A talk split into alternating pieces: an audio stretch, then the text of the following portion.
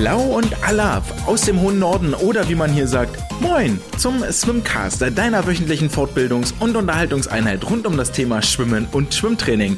Mein Name ist André und ich freue mich, dass ihr auch in dieser Woche wieder dabei seid, wenn es heißt, äh, was gibt es Neues, was gibt es Wissenswertes und Interessantes aus der großen, weiten Welt des Schwimmsports. Doch bevor wir damit loslegen, ihr kennt das Spielchen, einmal den Verweis. Es gibt äh, den Swimcast auch auf den Social Media Plattformen. Auf Instagram, auf Twitter könnt ihr folgen. Es gibt eine Homepage www.swimcast.de, wo ihr nochmal Gästeinterviews nachhören könnt, wo ihr die Wissenschaft der Woche nochmal findet in kleinen Stichpunkten mit dem entsprechenden Link zur Veröffentlichung und wo ihr natürlich jede Woche auch die aktuelle Folge euch noch einmal anhören könnt. Äh, zudem könnt ihr dort auch etwas im Archiv stöbern in den zurückliegenden Episoden. Episoden. Was erwartet uns heute in Folge Nummer 112? Wir werden über eine kleine skurrile Untersuchung sprechen, die vielleicht erstmal für hochgezogene Augenbrauen sorgt und sich später vielleicht doch als ganz nützlich erweisen sollte. Es gibt eine Kader-Update, late to the party, aber heute schaffen wir es darüber zu reden und wir beenden die aktuelle Folge mit einer kleinen Klinik zum Thema Rückenschwimmen, denn hier gab es äh, Untersuchungen im Jahre 2022, die ich euch nicht vorenthalten möchte, weil ich glaube, dass sie euch in der der Trainingspraxis voranbringen werden. Es ist also ein bunter Strauße, der uns hier und heute erwartet und ich äh, schlage vor, wir legen dann auch direkt los. Und wie man das so macht in einer guten Unterhaltungsshow, geht es mit den skurrilen Sachen los, um die äh, Zuhörer oder Zuschauer erstmal bei Laune zu halten. Dementsprechend unter dem gleichen Motto steht der nun folgende Infobeitrag. Denn ähm, falls in den nächsten Wochen jemand auf euch zukommen sollten, sollte und erzählen sollte, ey du, ich habe da was ganz Geheimes gehört. Rote Beete ist das Wundermittel, damit schwimmst du die entscheidenden Zehntel schneller. Dann seid ihr nicht mehr völlig überfahren, wenn euch das über den Weg läuft, sondern bekommt jetzt in den folgenden Minuten einen kurzen Abriss. Äh, Grundlage dieser ganzen Abhandlung ist eine Untersuchung, die mir über den Weg gelaufen ist, und zwar von äh, Berta Moreno, Morenzos und äh, Santiago Veiga unter anderem. Den kennt man möglicherweise, ein spanischer Forscher, der sich sehr, sehr viel in der Schwimmerszene rumtreibt, wenn es um wissenschaftliche Untersuchungen geht. Das ganze Paper wurde eingereicht am 10. Januar 2023 unter dem wundervollen Titel Effects of Beetroot Juice Intake on Repeated Performance of Competitive Swimmers. Das Ganze ist Open Access, es ist in den Show Notes verlinkt, das heißt, ihr könnt dort auch selber nochmal reinlesen und euch die Grafiken angucken. Das Wort, was mich hierbei stutzig gemacht hatte, war äh, Beet Juice. Wie war es jetzt hier? Beetroot Juice. Genau, das ist nämlich die äh, englische Umschreibung für rote Beete. Und das klingt erstmal komisch. Und die Frage ist natürlich, ähm, ist es denn auch komisch oder steckt da möglicherweise ein wahrer Kern drin? Ähm, was, welchen Einfluss hat denn rote Beete nun auf die Leistungsverbesserung? Und bei diesem äh, Thema rote Beete stoßen wir eigentlich eine große Tür auf, die das ganze große Topic Nahrungsergänzungsmittel umfasst, also sowas wie ähm, Eiweißpräparate und ähnliches oder auch Nahrungs oder auch ähm, einfach nur sportliche Ergänzungsmittel. Da gibt's wohl so einen kleinen Unterschied, wie zum Beispiel Kreatin bei der ganzen Geschichte. Und jetzt sind Nahrungsergänzungsmittel ja per se erstmal gar nicht was Schlimmes oder Verbotenes oder sonst da was, sondern können mögliche Defizite ausgleichen, die natürlich bei Extremsportlern, Hochleistungssportlern auftreten können oder auch bei ähm, Menschen, die eine gewisse, ähm, wo gewisse Körperfunktionen nicht so funktionieren, wie sie sollen. Und das Ziel im Sport ist dabei natürlich immer ganz klar, es geht um eine schnellere Erhöhlung, Erholung und die Unterstützung körpereigener Funktionen oder körpereigener Regenerationsmechanismen. Bei dieser ganzen Geschichte finde ich zumindest, ähm, die Grenze zum Doping ist hier wirklich sehr, sehr vage und die verschwimmt auch zum Teil. Ja, bis wohin ist es erlaubt, ab wo fängt Doping an, ab welchem Mittel und so weiter und so fort. Vielleicht so ganz blöde als Faustformel ist es in der Regel eine Frage der Konzentration, denn auch ähm, Koffein kann zum Beispiel Doping sein, wenn man das nur in ausreichender Form zu sich nimmt. Deswegen gilt grundsätzlich, egal was ihr zu euch nimmt, egal was ihr macht, Grenzwerte beachten, vorher informieren, einmal schlau machen. Ist das, was ich hier vorhabe, überhaupt im Rahmen der legalen Möglichkeiten erlaubt? Damit kommt man dann auch relativ schnell zu dem Schluss, dass ähm, so Nahrungsergänzungsmittel eigentlich ähm, in vielerlei Hinsicht durchaus ähm, erlaubt sind und aus dem Fitnessstudio und ähnlichen äh, Lokalitäten ja hinlänglich bekannt. Ne? Es ähm, müssen dann nicht immer die großen illegalen ähm, legalen Stoffe sein, Testos, wie, wie heißen die denn? Na, wie auch immer, diese ganzen Muskelaufbaupräparate und so weiter. Ähm, ja, gibt's dann ähm, BCAAs, Eiweißpulver, Kreatin, was dort immer wieder genommen wird und immer wieder ähm, für diese Hobbysportler zur schnelleren Regeneration äh, dient. Fraglich ist immer, in welchen Studien wurde dort überhaupt nachgewiesen, dass äh, die verschiedenen äh, Produkte denn auch wirklich ähm, den Effekt haben, den sie dort so großspurig auf der Verpackung versprechen. Meines Wissens nach, und das ist jetzt so halberwegs vielleicht gefährliches Halbwissen, äh, Kreatin hierbei das einzige davon, was wirklich nachweislich bei einer schnelleren Regeneration hilft. Nichtsdestotrotz sind diese Nahrungsergänzungsmittel unter Sportlerinnen und Sportlern weit verbreitet. Da gab es mal eine Umfrage bei den Olympischen Spielen im Jahr 2000 in Sydney, wo 99 Prozent aller Schwimmerinnen und Schwimmer angaben, dass sie Nahrungsergänzungsmittel nehmen und 94 Prozent mindestens ein ähm, Ergänzungsmittel zu sich genommen haben, das keine Nahrung ist. Ebenfalls kam dann eine Untersuchung in Australien zu dem Schluss, dass 97 Prozent der Eliteschwimmer Australiens Nahrungsergänzungsmittel in den vergangenen zwölf Monaten, damals dann im Jahr 2015, zu sich genommen haben. Außerdem konsumierten 87 Prozent sogenannte Sport, sportlichen Nahrungsergänzungsmittel. Wir können ja also fast von einer 100% Quote ausgehen, wenn es um wirklichen Hochleistungssport geht und den Einsatz von Nahrungsergänzungsmitteln, was dann wohl ja nicht ausschließlich im Bereich der Fabeln anzusiedeln ist, sondern tatsächlich einen ähm, positiven Effekt auf die Leistung haben sollte. Und jetzt kommt hier ein neuer Player ähm, auf den Markt. So neu ist er gar nicht, gab schon ein paar Untersuchungen zum Thema rote Beete, aber jetzt äh, hier einmal vorgestellt, weil das die erste Studie ist, da werden wir später nochmal drauf kommen, die wirklich ähm, richtig gemacht ist, also die wirklich wissenschaftlich aus wissenschaftlicher Perspektive gut gemacht ist und äh, dementsprechend auch Ergebnisse liefert. Wenn wir uns vorher mal angucken, rote Beete, warum rückt das hier überhaupt in den Fokus? Dann geht es äh, bei der roten Beete vor allen Dingen darum, dass es eine hohe Konzentration an organischen Nitrate, für die die chemisch etwas bewandert sind, NO3- ist die Summenformel, ähm, enthält. Und diese Nitrate sind unter anderem dafür verantwortlich, dass die Blutgefäße weitern, damit auch die Durchblutung im Muskel gefördert wird. Insbesondere trifft das ähm, oder profitieren hiervon die Typ 2 Muskelfasern. Zudem ähm, sind diese anorganischen Nitrate dafür verantwortlich, dass äh, die Freigabe und die Wiederaufnahme von Calcium verbessert wird. Zumindest ist das ein Effekt, der in Mäusen gezeigt wurde. Inwiefern jetzt Effekte aus Mäusen auf den Menschen übertragbar sind, sei mal dahingestellt, aber zumindest erstmal ist das ja der gängige Weg in der ähm, experimentellen Praxis, das erstmal in Mäusen irgendwie nachzuzeigen. Beide Effekte, also die Erweiterung der Blutgefäße mit der besseren Durchblutung und die Freigabe und wieder bessere Freigabe und Wiederaufnahme von Calcium könnten, und hier steht ganz bewusst ein Konjunktiv, könnten zu einer größeren Kraftentwicklung im Muskel und damit zu einem physiologischen Vorteil führen. Das sorgt außerdem dafür, dass dann wohl eine bessere Belastungsverträglichkeit vorliegen sollte und dieser dieser Effekt der roten Beete oder dieser anorganischen Nitrate vor allen Dingen in Situationen mit geringer Sauerstoffverfügbarkeit ähm, wirksam wird. Und da gibt es schon eine Prästudie, also eine Vorstudie, die gezeigt hat, dass beim Counter-Movement-Jump ähm, nach der Einnahme von rote Beete-Saft bessere Ergebnisse erzielt wurden, als wenn die Sportlerinnen und Sportler dort mit einem Placebo im Vorfeld gefüttert wurden, zu sich genommen haben, ist vielleicht die schönere Formulierung, und ähm, genau, dann, dann erst gesprungen sind. Jetzt heißt das Ganze, okay, wir übertragen das äh, Thema hier mal aufs Schwimmen. Schwimmen ja gerade mit seiner ähm, ähm, Wiederholungsrate, ja, Vorlauf, Halbfinale, Finale, dazwischen noch vielleicht ein Staffelstart, etc. Ähm, braucht man ja eine relativ hohe Belastungsverträglichkeit, muss sich schnell erholen, regenerieren, um dann wieder leistungsfähig für den nächsten Start zu sein. Also rote Betesaft würde hier viele Punkte eigentlich offensichtlich erstmal abdecken. Also haben sich die Forschenden hier folgendes Design überlegt. Sie haben 13 Schwimmerinnen und Schwimmer rekrutiert und die ein relativ komplexes äh, Protokoll absolvieren mussten, von dem ich jetzt wirklich nur das Wesentliche zitiere, was äh, relevant ist.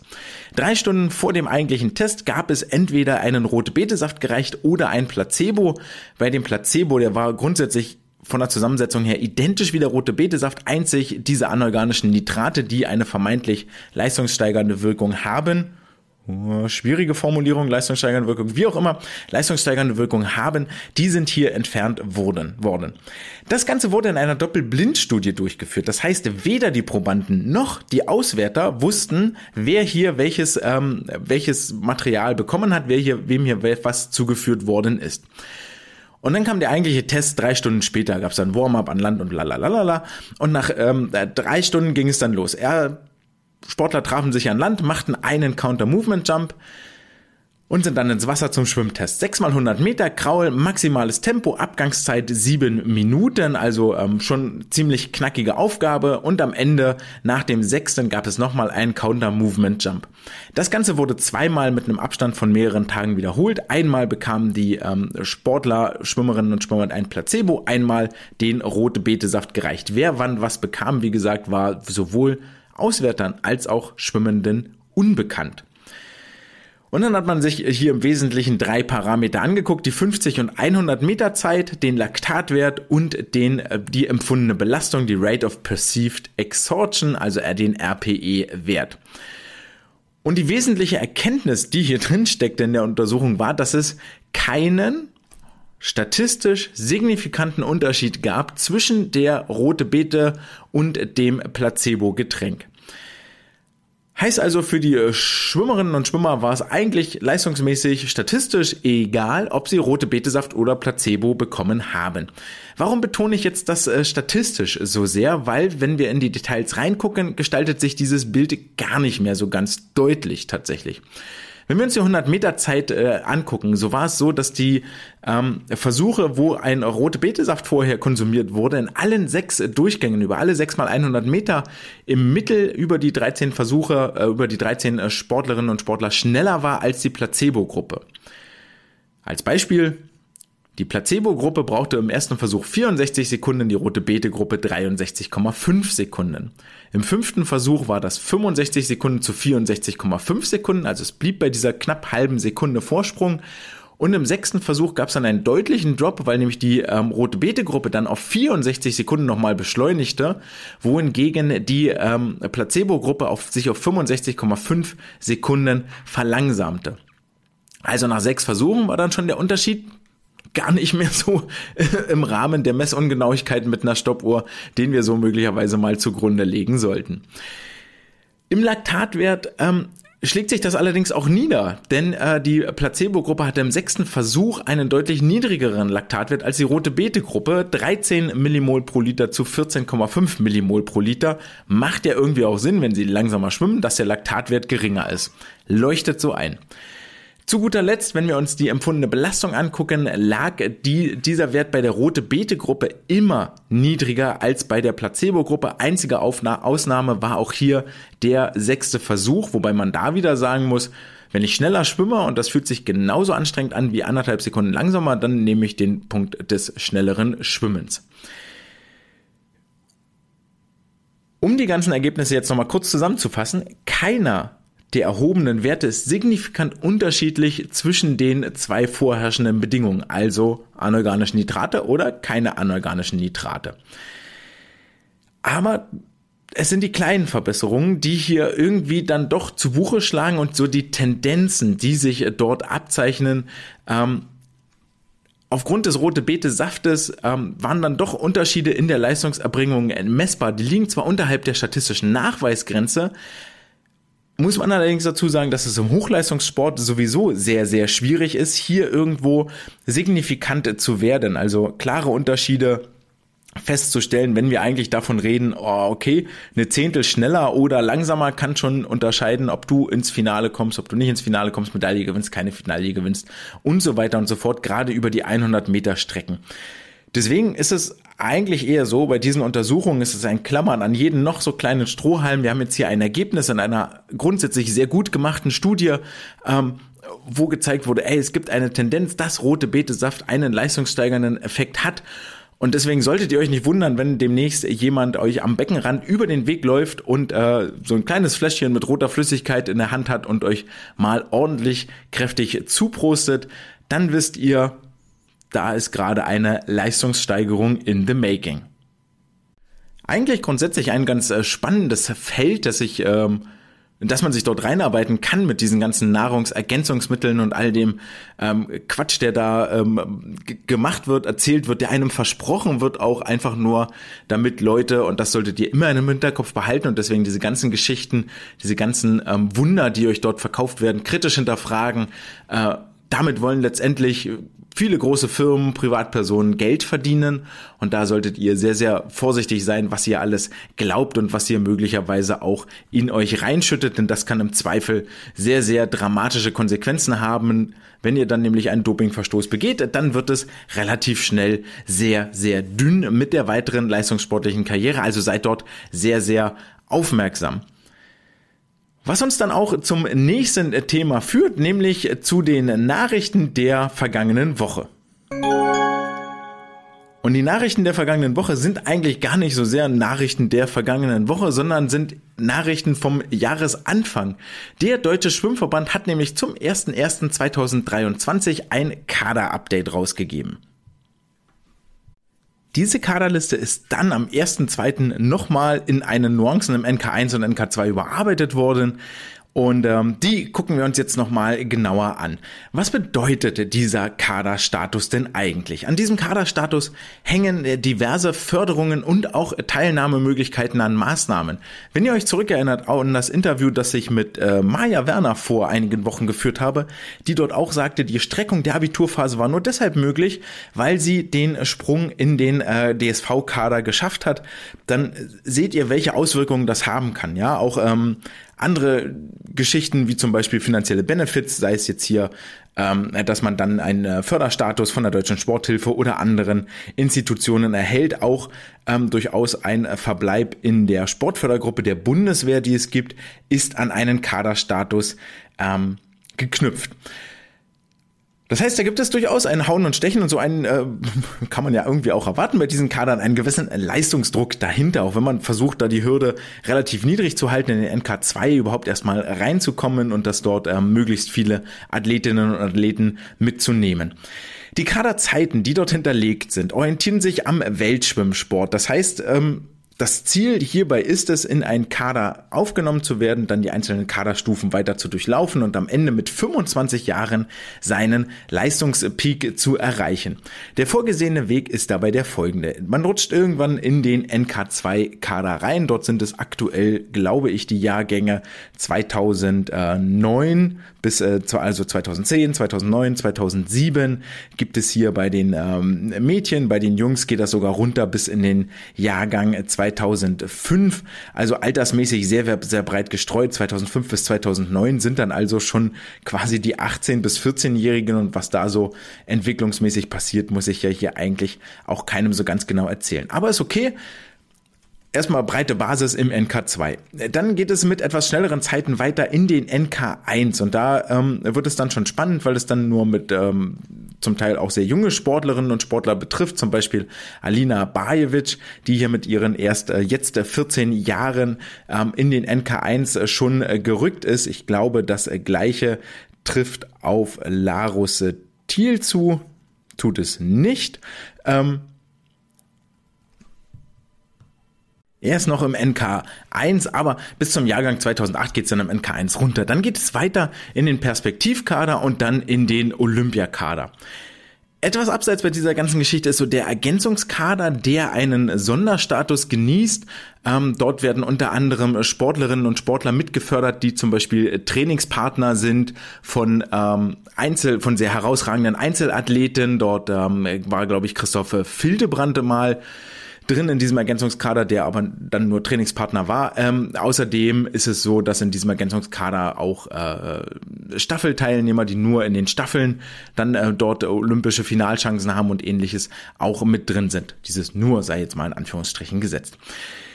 In der Großen und Ganzen ist dieses, dieses Kaderstatus, Kadersystem eine relativ komplizierte Geschichte, vor allen Dingen, weil es kein ultimatives Datum vorhanden ist, an dem eine Leistung für den Kader erbracht worden sein muss. Vor allen Dingen den NK1 und NK2 betrifft das hier.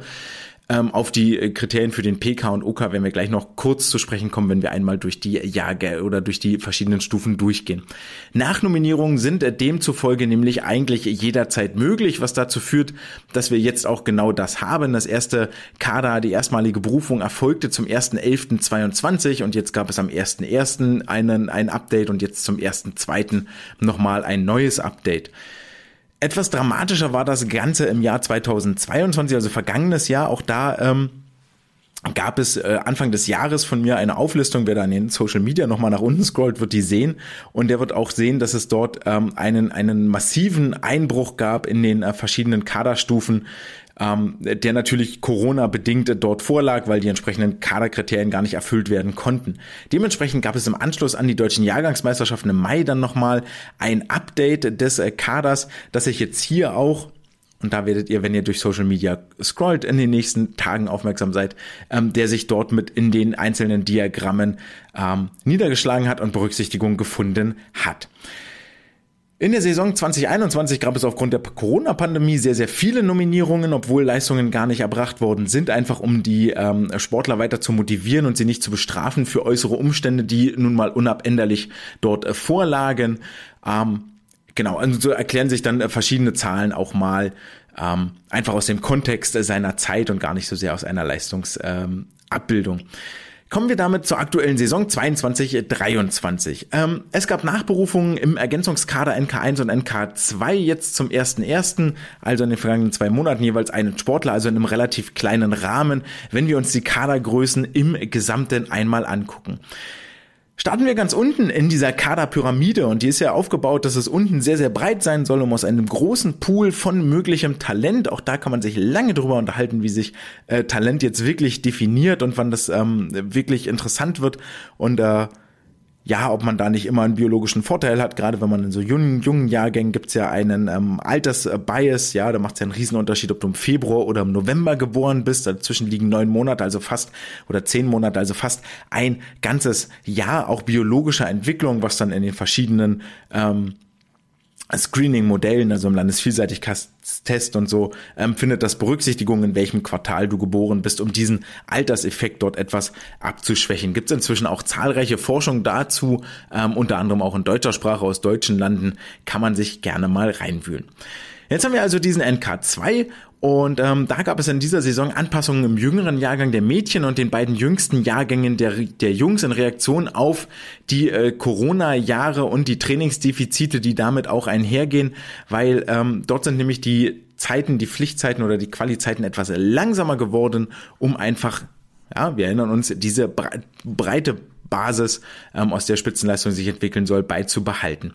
Auch gab es da im vergangenen Jahr nach den deutschen Jahrgangsmeisterschaften nochmal Berufungen, sodass wir, wenn wir uns dort ein Gesamtbild machen, seit den letzten drei Saisons quasi auf einem konstanten Niveau von 140, 152 beziehungsweise 141 Athletinnen und Athleten bewegen. 141 jetzt in dieser Saison und da hört ihr schon, das ist eine richtig, richtig große Zahl, wo man als äh, Bundestrainer oder verantwortlicher ähm, Bundestrainer dann auch äh, ja schon proaktiv dabei bleiben muss, die Schwimmerinnen und Schwimmer wirklich äh, zu tracken und dort auch mit den Vereinen, Stützpunkten und allen, die dort dranhängen, in Kontakt zu bleiben. Im NK1 sieht die äh, ganze Lage deutlich dynamischer aus. Ähm, und zwar hatten wir dort in der Saison 2020, 2021 noch 60 Aktive. Ein Jahr später waren es noch 40. In diesem Jahr sind es in Anführungsstrichen nur noch 34 Aktive. 20 Jungs, 14 Mädchen. Das klingt jetzt erstmal dramatisch und man kann sich fragen, boah, was ist denn hier eigentlich passiert? Warum haben wir denn so wenig NK1 ähm, und Sportler nur noch? Warum haben wir so einen hohen Dropout? Ähm, mag zum einen mit Corona und dem einen oder anderen Karriereende zusammenhängen, der dort vielleicht noch drin sein sollte.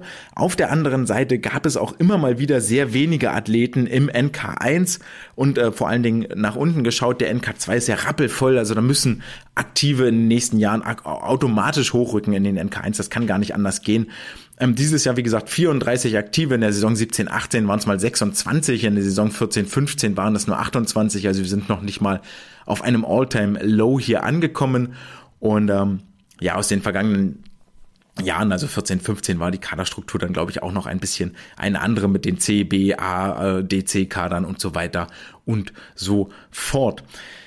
Man könnte andererseits aber auch äh, positiv formulieren, der NK1 wird immer leerer, weil der NK, äh, weil der Perspektivkader, der direkt darüber liegt, ähm, immer voller wird. In den letzten drei Saisons äh, steigt hier nämlich die Zahl von 35 auf 51 auf 62 Aktive. Also fast alle, die aus der NK1 äh, rausfallen, äh, kann man jetzt in so einem Mickey Mouse Bild sagen, rücken in den Perspektivkader, in den PK hoch und er zeigt sogar generell noch einen äh, länger andauernderen Auf Aufwärtstrend und zwar in der Saison 17, 18 beginnend mit 29 Aktiven, dann 31 und 35, 51, 62. Also der wird immer voller der Perspektivkader, das ist gut.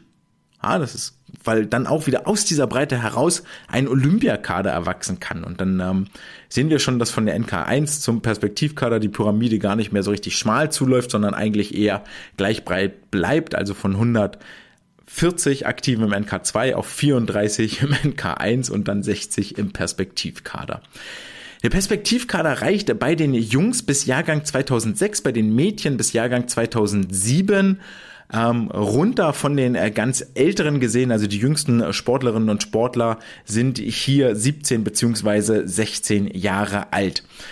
Und der Perspektivkader ist auch so ein bisschen ein Zwischending, ohne das jetzt despektierlich zu meinen. Ähm, da kann man so ein bisschen davon ausgehen, für den NK1 zu alt geworden und für den Olympiakader reicht es noch nicht so ganz weil die Anforderungen an den Olympiakader auch entsprechend hoch sind. Und damit landet man dann sehr, sehr schnell im Perspektivkader unter, unter anderem so namhaften Sportlerinnen und Sportlern wie zum Beispiel Katrin Demler, die dort mit vertreten ist. Und wenn wir hier mal reingucken, Liste ist ja frei abrufbar, also gar kein Geheimnis, was man hier erzählt. Auch ein Melvin Immodu, ein Cornelius Jahn, ein Marius Kusch zum Beispiel, der ähm, WM-Medaillen WM gewonnen hat auf der Kursbahn, ist in Anführungsstrichen nur Perspektivkader. Gleiches gilt für David Thomasberger, Marek Ulrich. Ihr seht schon, da sind die Namen also durchaus sehr, sehr ähm, prominent, die man dort findet. Eine Lisa Höping, eine Nina Jatzi, ähm, eine Hanna Küchler, die bei Olympia war, eine Leonie Kuhlmann ist äh, Perspektivkader.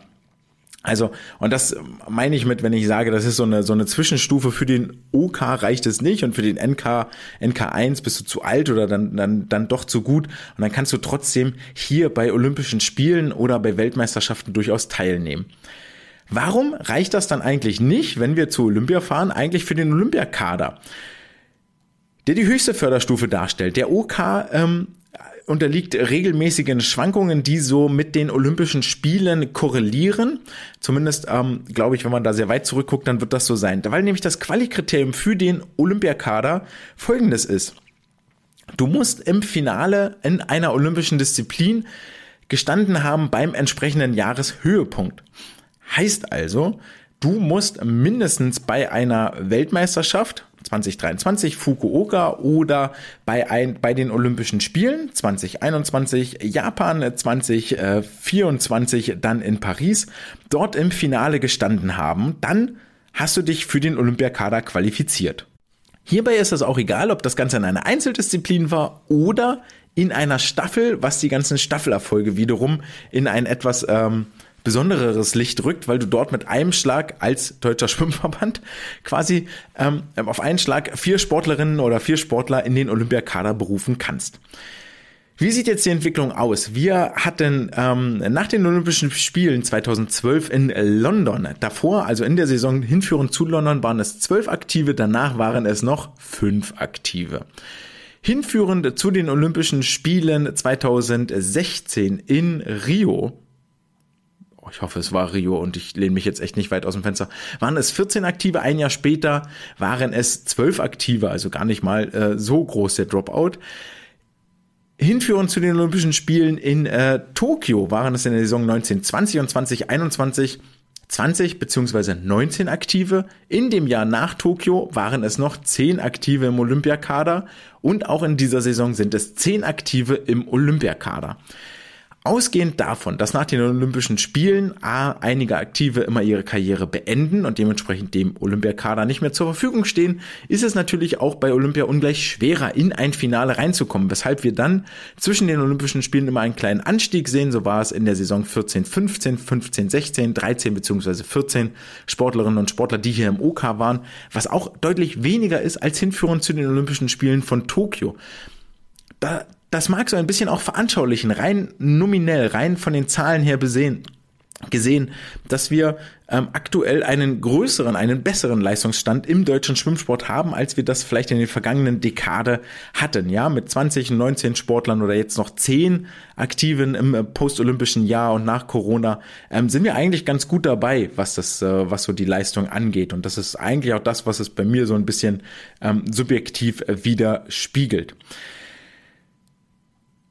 Die Karriereenden spielen, wie gesagt, natürlich auch eine Rolle, wenn wir uns äh, zurückerinnern, wer im Jahr 2022 so alles sein äh, Höschen oder Badeanzug an den Nagel gehangen hat, dann ist es eigentlich ähm, doch erstaunlich, dass der Perspektivkader nominell personell zugenommen hat und der Olympiakader sogar konstant geblieben ist. Was nehmen wir jetzt mit aus den ganzen Zahlen? Ähm, vielleicht noch im Entwicklungskader sind aktuell zehn aktive Berufen. Darunter dann auch wieder so illustre Namen, Lukanik Armbruster, Björn Kammern, Ramon Klenz, Marco Koch, Max Pilger, Marius Zobel, Julia Görig, Kim Emily Herkle. Ähm, also auch hier durchaus äh, prominente Sportlerinnen und Sportler vertreten. Insgesamt äh, zehn an der Zahl. Was nehmen wir jetzt mit aus diesem ganzen Zahlenwirrwarr, aus diesem ganzen Kuddelmuddel? Ähm, wir nehmen daraus vor allen Dingen mit, dass wir eine sehr, sehr breite Basis haben mit 140 Aktiven aus, die im NK2, aus denen geschöpft werden kann, die äh, Leistungspyramide nach oben in den NK1 aufzufüllen. Der Perspektivkader und der Olympiakader sind äh, verglichen mit den vergangenen Jahren sehr, sehr groß und sehr, sehr zahlreich und das sollte sich auch dieses Jahr Richtung Fukuoka ähm, oder nach Fukuoka nochmal erhöhen. Diese Zahl zumindest, wenn man sich so die Ergebnisse von den Kurzbahnweltmeisterschaften und ähnlichen Events anschaut. Also ist diese sehr optimistisch formuliert, kann man aus dieser reinen Kaderbenennung, aus dieser reinen Kaderzahl mitnehmen, dass der, der deutsche Schwimmsport in Orientierung an der Weltspitze, ja, denn daran orientieren sich nun mal sowohl die Normzeiten als auch die Berufung in den äh, OK, dass der Schwimmsport, der deutsche Schwimmsport international etwas wettbewerbsfähiger geworden ist. International wettbewerbsfähig, äh, da sind wir auch beim Thema Wettkämpfe angekommen. Am 27.03. beginnt die WM-Quali-Phase mit dem äh, traditionellen Wettkampf in oh, Magdeburg oder Heidelberg, eins von beiden. Äh, völlig egal, aber es sind wieder drei Stationen, Magdeburg, Heidelberg und zu guter Letzt in Berlin. Vielleicht auch Heidelberg, Magdeburg, ich äh, müsste da jetzt lügen. Das heißt, die äh, Sportlerinnen und Sportler sind jetzt gerade unterwegs, holen sich den Feinschliff, äh, Vorbereitungsprüfungswettkämpfe sind durch, es kommen die letzten Verbesserungen, meistens im äh, stillen kleinen Kämmerlein, vielleicht geht's nochmal in die Höhe, jetzt vorher vor den Höhepunkten, um dann wirklich zum Quali-Zeitpunkt richtig fit zu sein, wenn die ähm, Quali-Norm wirklich die letzte Hürde ist, die hier übersprungen werden soll. Entsprechend dünn sind eigentlich die Wettkampfergebnisse, die man sich so in den vergangenen, am vergangenen Wochenende angucken konnte. Wobei hier auffällig war, und zwar eine Wettkampfkollision, die äh, zumindest bei mir ein paar Fragezeichen aufgeworfen hat, ähm, die ich vielleicht gemeinsam mit euch jetzt mal erläutern oder ähm, aufdröseln möchte. Es haben nämlich in Braunschweig stattgefunden die norddeutschen Meisterschaften auf der langen Strecke sehr cool, ganz Norddeutschland kommt zusammen, springt dort ins Becken, schwimmt um Meistertitel, hurra, hurra, kann mich noch aus meiner eigenen Karriere erinnern, war dann immer ganz cool, wenn dann wirklich auch äh, die internationalen Top-Athletinnen und Athleten ähm, mit dabei waren, schwamm dann damals eine Britta Steffen oder ein Heiko Hell oder ähm, solche Personen mit. Das Ganze ist schon seit vielen, vielen Jahren nicht mehr so. Ähm, die norddeutschen Meisterschaften oder auch die süddeutschen Meisterschaften sind, äh, wobei bei den süddeutschen gar nicht so sehr, aber bei den norddeutschen gerade ist doch schon ein, äh, eine verringerte Teilnahme internationaler Hochklasseathleten zu verzeichnen. Das Ganze wird dann noch weiterhin forciert, wenn parallel zum Samstag, Sonntag in Braunschweig mit Langstreckenwettkampf ein Einladungswettkampf lange Strecke des SC Magdeburg ausgetragen wird in der Hauptstadt Sachsen-Anhalts. Beide Wettbewerbe, NDM und Einladungswettkampf, haben ein identisches Programm mit folgendem Problem. Wenn der SC Magdeburg einlädt, dann folgen dieser Einladung natürlich auch alle Vereine und zwar allesamt aus Norddeutschland. Seien es die Wasserfreunde Spandau, die Elmshorn, äh, SG Stormann Barsbüttel und so weiter und so fort, die durchaus für äh, längere Strecken bekannt sind. Und all das zieht eigentlich das Niveau einer norddeutschen Meisterschaft dann wiederum nach unten, weil die besten Athleten Norddeutschlands oder die zweit- oder die drittbesten gar nicht bei den Meisterschaften entsprechend am Start sind, sondern lieber in Magdeburg sich das Wasser um die Ohren schwimmen. Damit macht es einen virtuellen Langstreckenwettkampf zwischen zwei Austragungsorten und macht es A berichtsmäßig sehr, sehr schwierig, verringert C, B die Attraktivität und wirft C folgende Frage auf. Warum? Jetzt kann man sagen, okay, Magdeburg hier, Isabel Gose, Mertens, Wellbrock, Romanchuk, wie sie alle heißen, ähm, haben natürlich ganz andere Ziele als norddeutscher Meister zu werden. Das ist mir ja völlig klar. Ähm, da geht es darum, in Japan im Sommer richtig schnell zu sein und abzuschneiden. Also bereiten wir uns darauf vor und versuchen vor allen Dingen auch jetzt in der Quali-Phase, wo sie mit Sicherheit nochmal versuchen werden, eine Duftmarke zu setzen, auch international. Wir reduzieren alle möglichen Störfaktoren, setzen uns keinem Reisestress aus. Guckst auf Google Maps, sagst du, naja, puh, es dauert so 60 Minuten von Magdeburg nach Braunschweig. Brauchen manche Sportler hier in Hamburg aus dem Blankenese ähm, zum, zum Dulsbergbad dort, zum Olympiastützpunkt. Das kann man eigentlich schon mal machen, auch so für so einen Tagesausflug. Jetzt mag das nicht das einzige sein, der Reisestress sagt, okay, wir, wir möchten gerne im heimischen Bett schlafen, wir möchten was essen, was wir kennen und nicht im Hotel übernachten. Klar, verstehe ich alles, eine sensible Phase in der Saison, aber eigentlich viel später musst du auch auswärts schlafen, dann sind alle so Wettkampf erfahren und Wettkampf erprobt, das sollte ihnen jetzt nie so viel ausmachen, dort mal auswärts zu schlafen. Ist vielleicht am Ende des Tages auch eine finanzielle Sache. Verstehe ich auch wieder. Dritter Punkt, der Wettkampf in Magdeburg ging zumindest über die traditionellen ähm, Strecken 400 Lagen, 800 Freistil, 1500 Freistil nur einen Tag. Braunschweig war da wiederum schon zwei Tage äh, lang. Man kann auch sagen, okay, dann ist die Belastung bloß ein Tag und nicht zwei Tage. Alles super, machen wir so, kann man trotzdem vielleicht nur einen Tag nach Braunschweig fahren, aber äh, sei es drum, so nehmen wir hin. In der Summe sind das all diese Punkte, wo ich sage, ey, wir sind hier echt im absoluten Micromanagement angekommen, ja, wo wir uns wirklich überlegen, setze ich erst den linken Fuß auf oder erst den rechten Fuß, was esse ich, wie und so weiter und so fort. Ist jetzt echt nicht meine Baustelle, ist nicht meine Gehaltskategorie. Ähm, Olympische Spiele habe ich nicht gecoacht, WM habe ich nicht gecoacht. Äh, was weiß ich schon darüber. Aber das sind so möglicherweise die Gründe, die dazu führen, dass man dann nicht nach Braunschweig fährt. Was da bei den anderen Vereinen, die ja nun möchte da keinem zu nahe treten, beileibe nicht diese international hochgesteckten Ziele haben. Ähm, der Beweggrund ist, in Magdeburg zu sein und nicht bei den norddeutschen Meisterschaften. Das kann ich nun wirklich nicht beurteilen.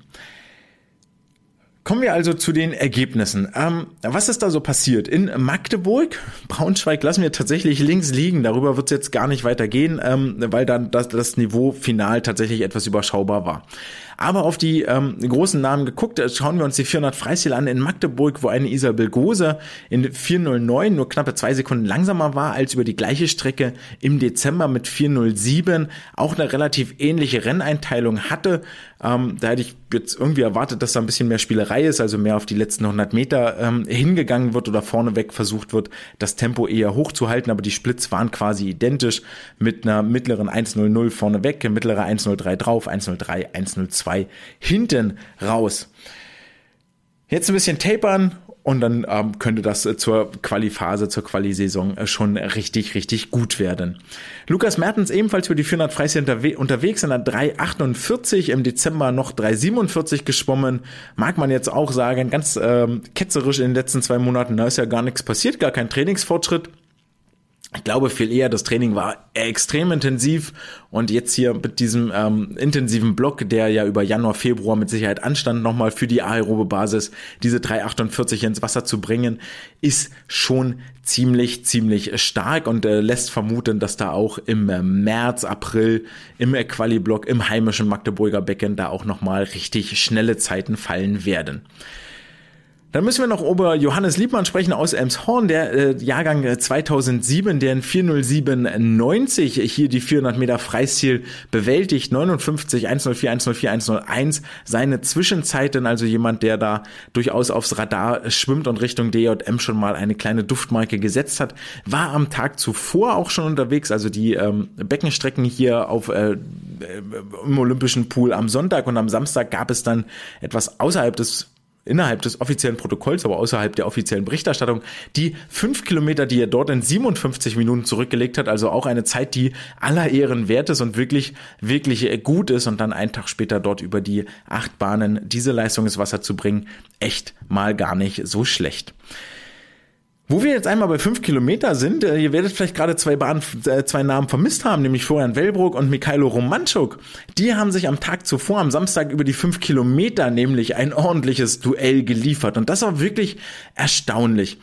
Ähm, beide schlugen mit 5 Sekunden Unterschied an. 52.04 für Flo, 52.09 für Mikhailo. Und vor allen Dingen die letzten 500 Meter sind die, die hier wahnsinnig auffällig sind. Ähm, Florian Wellbrock legt die nämlich in 5 Minuten zurück, Romanchuk in 5.04 und das ist absolut unfucking fassbar schnell nach diesen viereinhalb Kilometern 1,00er Schnitt auf den letzten 500 Metern zu schwimmen, das ist ähm, also das ist wirklich wirklich eine ganz ganz eigene Liga. Ähm, zum Vergleich auch der nicht äh, ganz so langsame und nicht ganz namenlose Oliver Klemet schwamm die letzten 500 Meter in 5,12, wurde damit Dritter und ein Linus Schwedler schwamm die letzten 500 Meter in 5 Minuten 30. Also absolute Welten, die hier zwischen diesen beiden Ausnahmekönnern und de dem Rest des Feldes gelegen haben.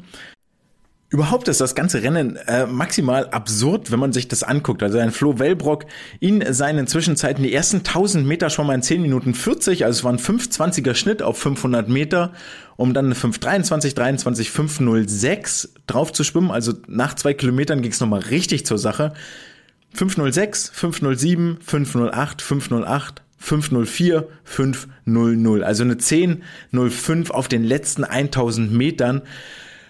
Holla die Waldfee, da kann sich die Konkurrenz schon mal warm anziehen, wenn es dann auf die 1500 Meter im Becken oder auch die 5 und 10 Kilometer im Freiwasser geht. Für Romanchok sah das Ganze nicht weniger absurd aus. 10 Minuten 40 für die ersten 1000, ihr kennt das Spiel, 523, 523 und dann wurde es auch richtig schnell. 506 für die 500 äh, Meter nach 2000, also 2000 bis 2500 Meter, dann 507, 508, 508, 505 und 504. Ähm, Respekt an die beiden Herren dort vorne an der Spitze. Das verheißt wirklich Großartiges für die kommenden Becken- und Freiwasserwettbewerbe. Ist ja immer noch meine, meine Vermutung, dass sie mit äh, Flo dahin trainieren, über die 1500 Meter ein absurdes Tempo von vorne weg hochzuhalten, um die Konkurrenz abzuhängen und zu schockieren.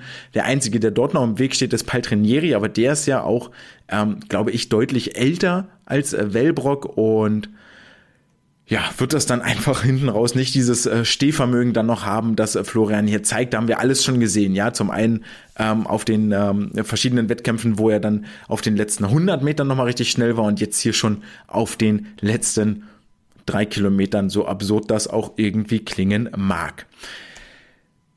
Höhepunkte des vergangenen Wettkampfwochenendes waren dann noch in Sachsen zu finden bei den Race Days Sachsen. Wir haben da kurz drüber gesprochen bei diesem Team-Event, den die ähm, Landesstützpunkte Sachsen ins Leben gerufen haben. Dort war unter anderem Marek Ulrich im Wasser, der die 50 Rücken in 25,8 schwamm, letzte Saison 25,09 als Bestzeit stehen hatte.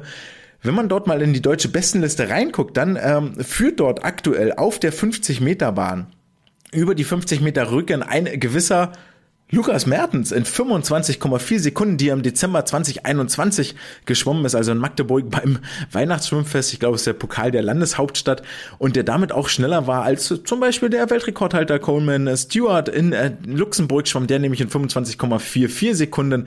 Also Lukas Mertens für mich das äh, tragische Rückentalent, das wir in Deutschland haben, der aber über Graul auch leider so gut ist, dass es mit den Rückenstrecken permanent kollidiert. Marek nichtsdestotrotz richtig flott auf der kurzen Rückenstrecke unterwegs.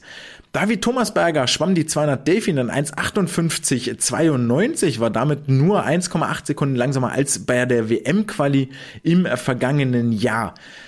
Im Nachwuchsbereich war es Emma-Luise Breuer, die über die 200 Brust in 2,39 überzeugen konnte. Sie mit Jahrgang 2009 mit dieser Zeit vier Sekunden vor der gleichaltrigen Konkurrenz und unter den schnellsten 20 in der offenen Klasse auf der Langbahn in Deutschland ebenfalls schon einen Namen in den besten Listen stehen hat Leni von Bonin, die 16-jährige Jahrgang 2007, schwamm die 400 Lagen in 459, 54.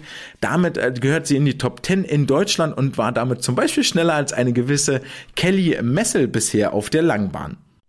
Also ein bisschen was war dann doch los am vergangenen Wochenende und ähm, wir sind gespannt und blicken voraus auf die kommenden vier Wochen, bis es dann um die Startplätze in Japan gehen wird. Doch bevor wir dazu kommen, nochmal ein bisschen Trainingswissenschaft in der Wissenschaft der Woche. Und die Wissenschaft der Woche trägt den wundervollen Titel Velocity, Variability and Performance in Backstroke in Elite and Good Level. Swimmers, vermutlich. Steht hier nicht, aber wird wohl so sein. Das Ganze veröffentlicht von äh, Fernandes, Goethel, Marinho, oh, ein bekannter Name, Mecencio, Villas-Boas und äh, Fernandes. Forschende aus äh, Portugal und Brasilien sprechen ja schließlich auch beide die gleiche Sprache mit Portugiesisch. Veröffentlicht 2022 im International Journal of Environmental Research and Public Health. Viel Englisch dabei. Wir übersetzen den Titel kurz. Es geht um die Geschwindigkeitsschwankung und den Zusammenhang mit der Leistung im Rückenschwimmen zwischen Elite und Good-Level-Schwimmern. Wie auch immer man das nennen will, sagen wir Elite-Schwimmer und gute Schwimmer. Ist ja eigentlich auch gut. Idee hinter der ganzen Geschichte ist relativ simpel. Schwimmen an und für sich ist ja ähnlich wie Rudern, Laufen, Radfahren eine zyklische Bewegung, also etwas, wo wir die gleiche Bewegung wieder und wieder und wieder und wieder und wieder wiederholen.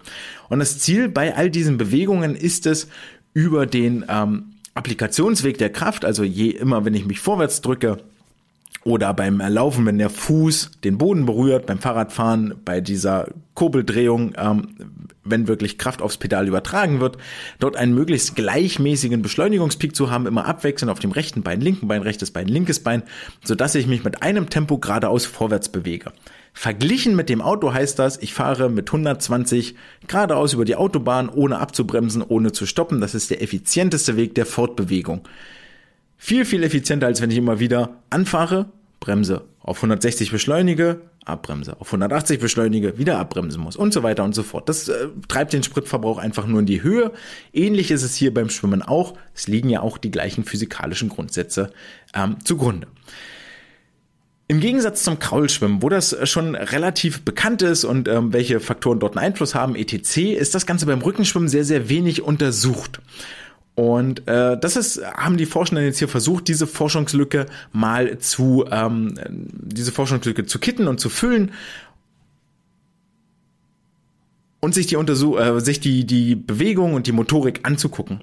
Vor allen Dingen ein Zitat aus dem äh, letzten Absatz ist mir aus dem letzten Abschnitt ist mir dort sehr im Gedächtnis geblieben, wo die Forschenden sagen, Swimming performance depends on several individual, environmental and task related factors thus making the motion complex, irregular and unpredictable. Also sie sagen hier, die Schwimmleistung hängt es so sehr von den ganzen individuellen Einflüssen, Umwelteinflüssen und den ähm, aufgabenbedingten Faktoren ab. Also zum Beispiel liege ich auf dem Rücken, liege ich auf dem Bauch. Und das führt dazu, dass diese ganze Bewegung so unfassbar komplex, eigentlich auch irregulär, nicht wiederholbar ist und damit auch völlig unvorhersehbar. Und es widerspricht erstmal der Intuition, die wir hier haben. Unpredictable, das ist nicht vorhersehbar, weil es als nächstes passiert und dann erinnern wir uns zurück, irgendwie so, der Seepferdchenkurs ist es nicht, aber im Rahmen unserer Leistungskarriere, wo wir sagen, wo der Coach am Beckenrand steht und sagt, äh, hier, Ellbogen hoch, Hand unter den Ellbogen und so weiter und so fort. Und jetzt kommen die Forschenden hierher und sagen, äh, völlig unvorhersehbar, was da passiert. Was sie damit genau meinen, dazu kommen wir später noch. Gucken wir uns vorher an, wie haben sie den ganzen Spaß untersucht? Also wie haben sie versucht herauszufinden, okay, worin ähm, unterscheiden sich denn Elite-Level von, von guten Schwimmern? Ähm, genau. Elite-Level. Äh, die Gruppe bestand aus insgesamt 16 Aktiven, 12 Frauen, 4 Männer und die waren 16 äh, Jahre alt, 1,70 Meter groß, 60 Kilo schwer und haben über ihre Rückenstrecke im Mittel 712 FINA-Punkte erreicht. Warum sage ich das so detailliert? Meistens äh, übergehe ich ja diese ganzen anthropometrischen äh, Fakten. Dieses Mal sind die aber wichtig, weil nämlich die guten Schwimmergruppe aus insgesamt 15 Aktiven bestand, 7 Frauen, 8 Männer, okay die insgesamt, die auch im Mittel 16 Jahre alt, 1,70 Meter groß und 60 Kilo schwer waren. Holten dafür allerdings nur 360 FINA-Punkte. Also gutes Level trifft das relativ, ja, gut. Haha. Achtung, Wortspiel. Beide Gruppen waren also gleich alt, gleich groß, gleich schwer.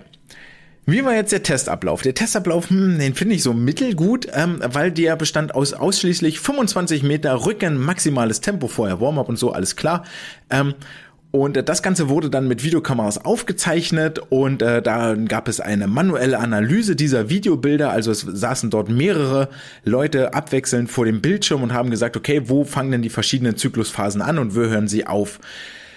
Jetzt muss man sagen, 25 Meter Rücken, äh, maximales Tempo sind erstaunlich kurz, um Ergebnisse über die Bewegungstechnik zu erhalten. Aber okay, dann guckst du dir halt die drei, vier Zyklen an, die, die dort überhaupt nur stattfinden. Und ihr habt gerade völlig richtig gehört, dieses Bild für Bild weiterklicken von mehreren Auswertern, das ist richtig, richtig viel Handarbeit. Worauf haben die Forschenden jetzt hier also geachtet? Und dabei lernen wir schon so einiges über das Rückenschwimmen und über die äh, Geschwindigkeitsschwankungen, die da so stattfinden. Wenn wir uns nämlich das technische Leitbild beim Rückenschwimmen angucken für die Armbewegung, und nur um die geht es hier, dann äh, besteht das Ganze insgesamt aus äh, fünf verschiedenen Phasen. Wir fangen oben an. Der Arm hat ähm, in Verlängerung der Schulter eingesetzt. Oben, da gibt's ja schon äh, zwei verschiedene Ansätze. Man kann ja sagen, okay, kleiner Finger zuerst, war damals so meine Zeit, 90er, 2000er ähm, das änderte sich ein bisschen, dass man, dass auch klar die Ansage war, okay, es kann auch viel, viel mehr der Handrücken ins Wasser gehen, weil durch die Rotation im Oberkörper zeigt dann die Handfläche sowieso automatisch nach außen und kann dann ähm, Richtung Füße zeigen, also nochmal ein bisschen gedreht und angestellt werden. Dieser Punkt zwischen Hand geht rein bis Handfläche zeigt zu den Füßen, Hand erreicht den tiefsten Punkt, das ist der erste Downsweep, wie es so schön heißt. Das Ganze wird gefolgt davon, dass der Ellbogen sich weiter beugt, der ganze Arm als solcher Richtung ähm, Hüfte drückt und sich bewegt. Das ist der erste Upsweep, weil da die Hand so ein kleinen Bögelchen nach oben macht Richtung Wasseroberfläche. Da kann man dann auch mal sehen, wenn die Schulterrotation nicht ausreicht und der Sportler das trotzdem macht, kommt da die Hand auch gerne mal an die Wasseroberfläche oder darüber hinaus. Hat sie dann den höchsten Punkt passiert, das ist so ähm, etwas hinter, hinter der Schulterachse, dann kommt der nächste Downsweep, also die Hand bewegt sich wieder wir gucken so von oben nach unten, wieder etwas weiter nach unten. Der Arm streckt sich weiter, weiter, weiter. Das ist so ziemlich mit fast die längste Phase, die wir da so haben im Armzug. Ähm, Downsweep bis deutlich unter die Hüfte Tiefe also unter die Hüfthöhe, also mehr Richtung Beckenboden, ist näher am Beckenboden als die Hüfte, die Hand, wenn sie damit fertig ist. Und dann ähm, ist der Arm schon fast gestreckt, dann hebt sich die Hand, äh, der Arm wieder aus dem Wasser raus. Das ist der letzte, der Second Upsweep, bis die Hand die das Wasser verlässt. Wenn man jetzt dort sehr hyperflexibel ist im Ellbogen und die Handfläche weiter zu den Füßen zeigen lässt, dann kann man in dieser Geschichte, in diesem letzten Upsweep auch noch ein bisschen Vortrieb generieren. So zumindest die Theorie. Ob das in Real Life wirklich so ist und ganz bewusst angewandt wird, mag ich mal fast dahinstellen, weil diese Hyperextension, diese Hyperstreckung im Ellbogen ist dann doch auch für das Gelenk ziemlich anstrengend. Naja gut, dann geht der Daumen aus dem Wasser, die Hand und äh, das Ganze ist dann die Erholungsphase, bis der Arm oben am Rücken wieder einsetzt. Dieses Modell mit den beiden Bögelchen, also äh, Downsweep, Upsweep, Downsweep, Upsweep, hat Schwächen. Wenn wir dort äh, auf zum Beispiel immer mal wieder sieht man so Videos von Rückenschwimmern oder Rückenschwimmerinnen. Eine davon in den letzten Wochen war die äh, gute Noelle Benkler, die dort aus äh, Heidelberg Videos gepostet hat. Da sind diese Bögelchen kaum zu sehen und je ähm, je schneller die Frequenz wird und je kürzer die Strecke wird, desto mehr geht diese ähm, Bogenbewegung eigentlich in einen geradlinigen Armzug über, so ein bisschen fast wie beim Kraulschwimmen. Ähm, also, dass die Hand oben reingeht ins Wasser, anstellt, dass die Handfläche zu den Füßen zeigt und dann die, diese, dieses Wasser, was ich dort habe, nehmen und so schnell wie möglich Richtung Füße bringen, irgendwie dort runterdrücken, zügig, so als wollte ich diesen, diesen Tennisball, diese Handvoll Wasser, die ich dort habe, Richtung Füße werfen und pack, wegdrücken, wegschieben und dann möglichst schnell den Arm wieder raus. Das ist kein langer Abdruckweg unter Wasser, aber darum geht's ja bei 50 Rücken auch selten, genauso wie es bei 50 Kraul nicht darum geht, möglichst langen Zyklus zu haben, sondern möglichst oft möglichst viel Kraft ins Wasser zu bringen. Also, wir haben jetzt hier aber dieses technische Leitbild, an dem sich die Forschenden orientieren und das ist grundsätzlich auch völlig fein und das ist völlig okay, was sie tun. Es ist der Downsweep, der Upsweep, der Downsweep, der Upsweep und dann kommt die Recovery, also die Erholungsphase. Was lernen Sie jetzt daraus, wenn Sie sich das angucken? Jetzt haben sich die Forschenden hier in der Summe ziemlich komplexe Sachen angeguckt, die ich relativ einfach äh, versuche zusammenzufassen, dass ihr in der Praxis auch was davon habt. Zum einen stellen sie fest, dass die schwimmerische Leistung, also die Endzeit, assoziiert ist mit der Geschwindigkeitsschwankung, die die äh, Sportlerinnen und Sportler zeigen.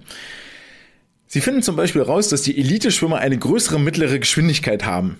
Völlig verrückte Erkenntnis, aber okay, wir müssen auch das äh, Offensichtliche hier irgendwie vielleicht einmal kurz festhalten. Und des Weiteren sagen sie, dass die Elite-Schwimmer ein instabileres und komplexeres Bewegungsmuster haben als die guten Schwimmer. Und das wirft dann schon wieder Fragezeichen auf. Warum also eigentlich würde ich ja erwarten, okay, ein ähm, Elite-Schwimmer ist in der Lage, das gleiche Bewegungsmuster, das gleiche sehr gute, effektive, widerstandsarme Bewegungsmuster wieder und wieder zu reproduzieren, kann es immer wieder zeigen und ähm, zwar auf einem viel, viel höheren Level, Reproduktionslevel, als das der gute Schwimmer kann. Und jetzt sagen die Forschenden, nee, das ist gar nicht so. Das Be Bewegungsmuster bei den Elite-Schwimmern ist instabiler, unterliegt größeren Schwankungen und ist schlussendlich auch komplexer als bei den guten Leuten. Jetzt gehen wir einen Schritt zurück und gucken uns mal an, die interzyklische Geschwindigkeitsschwankung, ähm, was ist das überhaupt? Und die ist ähm, ein wichtiger Indikator für, eine, für die schwimmerische Effizienz. Wenn wir uns wieder an das Autobild vom Anfang zurückerinnern und sagen, okay, Anfahren, Bremsen, Anfahren, Bremsen verbraucht viel mehr Energie, als mit 120 Grad auszufahren und übertragen das aufs Schwimmen, dann sehen wir, dass diese Geschwindigkeitsschwankung ja immer ein Zusammenspiel ist von Vortriebskräften, also beschleunigenden Bewegungen und Bremskräften, also Bewegungen, die äh, Geschwindigkeit reduzieren. Das plakativste Beispiel, was wir hier haben, ist das Brustschwimmen.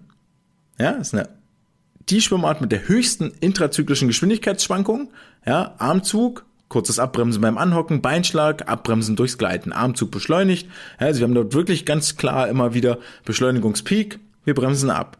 Beschleunigungsmaximum, wir bremsen ab. Immer wieder, immer wieder. Was dafür sorgt, dass Brustschwimmen A relativ anstrengend ist und B ziemlich langsam, weil ne, Vortriebskräfte, Bremskräfte und so weiter und so fort. Des Weiteren ist es so, dass ähm, je größer die Geschwindigkeit, desto mehr Widerstand muss ich überwinden. Und das Ganze ist nicht etwa linear, dass äh, wenn ich doppelt so schnell schwimme, habe ich den doppelten Widerstand, sondern quadratisch. Schwimme ich doppelt so schnell, habe ich das Vierfache an Widerstand zu überwinden. Was nochmal dazu führt, dass ich äh, in diesen Beschleunigungsmaxima ja immer dahin komme, dass das Ganze in einer kurzfristigen, sehr, sehr hohen Geschwindigkeit resultiert.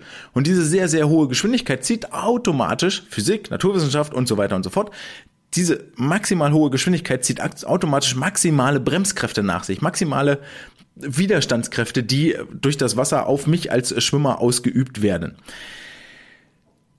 Das heißt, ich kann, wenn je geringer meine intrazyklische Geschwindigkeitsschwankung ist, desto kleiner sind meine Maxi, Maxima und Minima im Impuls. Also ich habe nicht diese großen Maximalgeschwindigkeiten, sondern eher eine gleichmäßige Geschwindigkeit, 120 kmh. Bremse dafür auch nicht so stark ab, wie wenn ich mit 180 immer wieder über die Autobahn fahre sinkt unseren Spritverbrauch, heißt also im schwimmerischen Kontext, ich habe eine höhere Effizienz bei den gleichen Außenbedingungen. Und jetzt wird es nämlich interessant. Dieser Passus, äh, gleiche Außenbedingungen, ist hier der interessante Passus. Wir übertragen das Ganze aufs Schwimmen. Ich habe eine geringere Geschwindigkeitsschwankung, heißt also, ich habe eine höhere mechanische Effizienz, wenn ich auch gleich schnell schwimmen würde. Jetzt haben wir aber gerade gelernt, dass die Elite-Schwimmer ja viel, viel schneller sind als die guten Schwimmer. Das heißt, ich würde eigentlich erwarten, mit der höheren Geschwindigkeit habe ich höhere Bremskräfte. Das heißt, ich habe eigentlich, wenn ich mich ganz dolle beschleunige, habe ich eine viel, viel größere Bremswirkung. Das heißt, eine größere Bremskraft. Ich ähm, bremse stärker ab. Das heißt, der Abstand von Geschwindigkeitsmaximum zu Geschwindigkeitsminimum müsste eigentlich größer sein, als wenn ich gar nicht erst so schnell schwimme. Ich hoffe, das ist allen klar geworden. Und jetzt stellen die Forscher, Forschenden fest, dass die Geschwindigkeitsschwankung beider Gruppen vergleichbar ist. Aus diesem Kontext heraus sage ich, okay, die Elite schwimmt schneller, muss also mit größeren Widerständen klarkommen und auch eine höhere Trägheit überwinden. Damit bedeutet, wenn die Geschwindigkeitsschwankung aber vergleichbar ist mit der guten Gruppe, die langsamer schwimmt, dann heißt das, dieses diese ähm, gleich große Schwankung erreiche ich nur, wenn ich mich effizienter bewege. Und das ist ein kleiner Aha-Moment, den wir vielleicht mal wieder haben. Ich hoffe, das war allen klar und soweit auch ähm, verständlich, was ich hier jetzt sagen wollte. Ja, das, ähm, ja, Punkt. Wenn nicht, hört es euch nochmal an, spult zurück oder ihr könnt auch immer Fragen stellen, andre.swimcast.de oder Social Media, dann ähm, können wir das nochmal in Ruhe bekaspern und ich kann äh, nochmal klarer ziehen, wo denn jetzt hier vielleicht äh, ein Verständnis, äh, das Verständnis nicht so ganz äh, da war und dann können wir das aufdröseln und klären. Gar kein Thema, man muss ja nicht alles beim ersten Mal verstehen oder erlernen. Jetzt ist natürlich die entscheidende Frage, okay, äh, wir haben jetzt eine bessere Effizienz, aber wie machen sie das? Und wenn wir uns angucken, wenn wir sagen, ein Armzyklus sind 100 Prozent, wie verteilen sich die einzelnen Zyklusphasen auf den Gesamtzyklus, dann sehen wir, dass vor allen Dingen die vortriebswirksamen Phasen bei der Elite deutlich länger dauern, nämlich der erste Upsweep, nachdem der Ellbogen stillsteht und die Hand sich am Ellbogen vorbei bewegt, an der Schulter vorbei bewegt, erster Upsweep und im Second Downsweep, dort findet der Vortrieb statt im Rückenschwimmen, die dauern insgesamt ähm, so gute fast 50 Prozent des Zyklus bei den Eliteschwimmern, wohingegen das bei den guten äh, Schwimmern nur so knappe 40 Prozent des Gesamtzyklus sind. Das heißt, die Phase, in der wirklich Bewegung erzeugt wird, die ist bei den Eliteschwimmern deutlich ausgeprägter. Total super, weil sie dadurch länger und gleichmäßiger ihre Kraft aufs Wasser bringen. Also mehr in Richtung Kraul- und Rückenschwimmen wirklich tendieren, wohingegen die ähm, guten Schwimmer eher so in Richtung Brustschwimmen tendieren. Ja, ähm, kurzer Vortriebsimpuls, wuff, und dann erstmal wieder bremsen und gleiten. Dann kommt das gleich mit dem linken Arm, puff, ich beschleunige ganz dolle und bremse dann auch ein bisschen doller ab. Ist dann noch etwas, was sich im Geschwindigkeitsverlauf über den Zyklus hinweg zeigt, dass die ähm, guten Schwimmer wirklich klar so zwei, zwei schöne Geschwindigkeitsmaxima haben, nämlich rechter Armzug, linker Armzug, wohingegen das bei den ähm, Elite-Schwimmern eher so Plateaus sind, die sich über einen etwas längeren Zeitraum hinweg ziehen. Woher kommt jetzt diese längere Zeit, die die Schwimmer, die die Elite-Schwimmer ähm, in einer vortriebswirksamen Phase verbringen, also sich beschleunigen? Die kommt aus einer Körperrotation, die Schulter geht tiefer ins Wasser, die rotieren mehr auf die auf beide Seiten und es ist ein länger ausgestreckter Second Upsweep, also die bewegen den ähm, der der der der zweite Second Up Sweep, na, müsste der Second Down Sweep sein, den sie deutlicher nach unten wirklich lang machen, wo sie den Arm wirklich länger ausstrecken, um ihn dann erst aus dem Wasser zu heben, wo die guten Schwimmer viel zeitiger schon wieder den Arm rausheben. Also eigentlich die beiden Klassiker, ja, ähm, den Armzug länger ziehen, wirklich bis zum Ende, bis an den Oberschenkel ran und den äh, Körper rotieren. Damit sinken auch wieder Widerstände, weil eine Schulter aus dem Wasser geht, die Wasserlage muss eh ein bisschen weiter nach oben bei den Elite-Leuten und so weiter und so fort. Was jetzt noch dazu kommt, ist, wir haben ja vorhin noch gelernt, dass die Elite-Schwimmer jetzt hier ähm, effizienter schwimmen, weil ihre Geschwindigkeitsschwankung genauso groß ist bei höherer, mittlerer Geschwindigkeit wie bei den guten Schwimmern. Außerdem haben wir vorhin gelernt, dass sie instabilere und komplexere Bewegungsmuster zeigen, was eigentlich nicht zu erwarten ist. Aber diese komplexeren und instabileren Bewegungsmuster kommen daher, dass sie sich besser an Umweltbedingungen anpassen. Das heißt, die Elite-Schwimmer ähm, gucken quasi wirklich bei jedem Zug, okay, wie ist die Welle gerade, wie ist die Wasserlage, ähm, liege ich ein Stückchen tiefer, liege ich ein Stückchen höher, kriege ich eine Welle zurückgespiegelt von, von der Leine, von der Wand, muss ich deswegen etwas weiter rotieren, muss ich den Arm etwas zeitiger rausheben, kommt die Wende gleich, muss ich meinen Zyklus an den Anschlag anpassen? Und so weiter und so fort. Also quasi in ihrer Bewegung adaptieren sie ihr Bewegungsmuster. Und ähm, passen sich deshalb an Umweltbedingungen an, etwas, wo die guten Schwimmer einfach nur einen Stiefel können. Also die sind ähm, koordinativ gar nicht dahingehend ausgebildet und können das nicht, sich dort an diese Umweltbedingungen anzupassen. Und deswegen auch hier die Elite im ersten Moment etwas irritieren, aber ein weniger reproduzierbares Bewegungsmuster die grundsätzlichen Basisfakten bleiben natürlich gleich. Ja, es geht der Arm oben am Kopf ins Wasser rein, es kommt der Upsweep, Ellbogen bleibt stehen und so weiter und so fort. Aber das dauert halt mal ein halbes Prozent länger, weil das Wasser oben nicht zu greifen kriegst. Ja, dann musst du dir was einfallen lassen, wo du dir den Druck herholst. Ja, es muss vielleicht hinten mal ein Stückchen eher raus, um äh, sich an den Anschlag anzupassen und so. Und das tun sie viel, viel besser als die guten Schwimmer.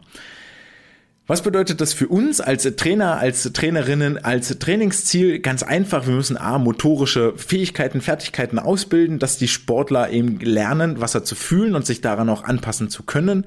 Und wir lernen vor allen Dingen ein gleichmäßigeres, in Zitatworten, äh, smootheres Rückenschwimmen ähm, ist eigentlich das Ziel. Also nicht so hüpp, linker Arm, rechter Arm, linker Arm, rechter Arm, sondern schön gleichmäßig links, rechts, links, rechts mit Rotation und so weiter und so fort. Spannend. Also mir hat das echt nochmal so ein bisschen die Augen geöffnet und äh, waren so ein paar Erkenntnisse drin, die ich so im Vorfeld gar nicht in dem Sinne erwartet hätte. Ich hoffe, für euch war ähnliches Aha-Moment dabei. Denn damit möchte ich euch gerne rausschicken aus dieser Folge mit einem kleinen Wettkampfausblick, der da äh, sagt, dass es in äh, Hannover das Piranha-Meeting geben wird. Äh, traditionell auch ein eher gut besetzter Wettkampf. Dann gibt es in Cuxhaven das Schwimmertreffen, einfach nur ein schöner Name für einen Wettkampf. Und in äh, Offenbach finden die süddeutschen Meisterschaften auf der langen Strecke statt. Also nach der norddeutschen Ausgabe gibt es jetzt die süddeutsche Ausgabe. In diesem Sinne war es mir eine Freude, euch heute in dieser Folge mit Rote Beete Saft zu unterhalten, ein Kader-Update zu geben, einen, äh, den Wettkampf in Magdeburg kurz zu beleuchten, einen Blick nach Sachsen zu werfen und zu guter Letzt eine kurze aber hoffentlich interessante und äh, erstaunenswerte Einführung ins Rückenschwimmen zu geben. Ich freue mich, wenn ihr das im Training wieder anwenden könnt und wenn wir uns nächste Woche wieder hören. Das war's jetzt erstmal für heute. Ciao!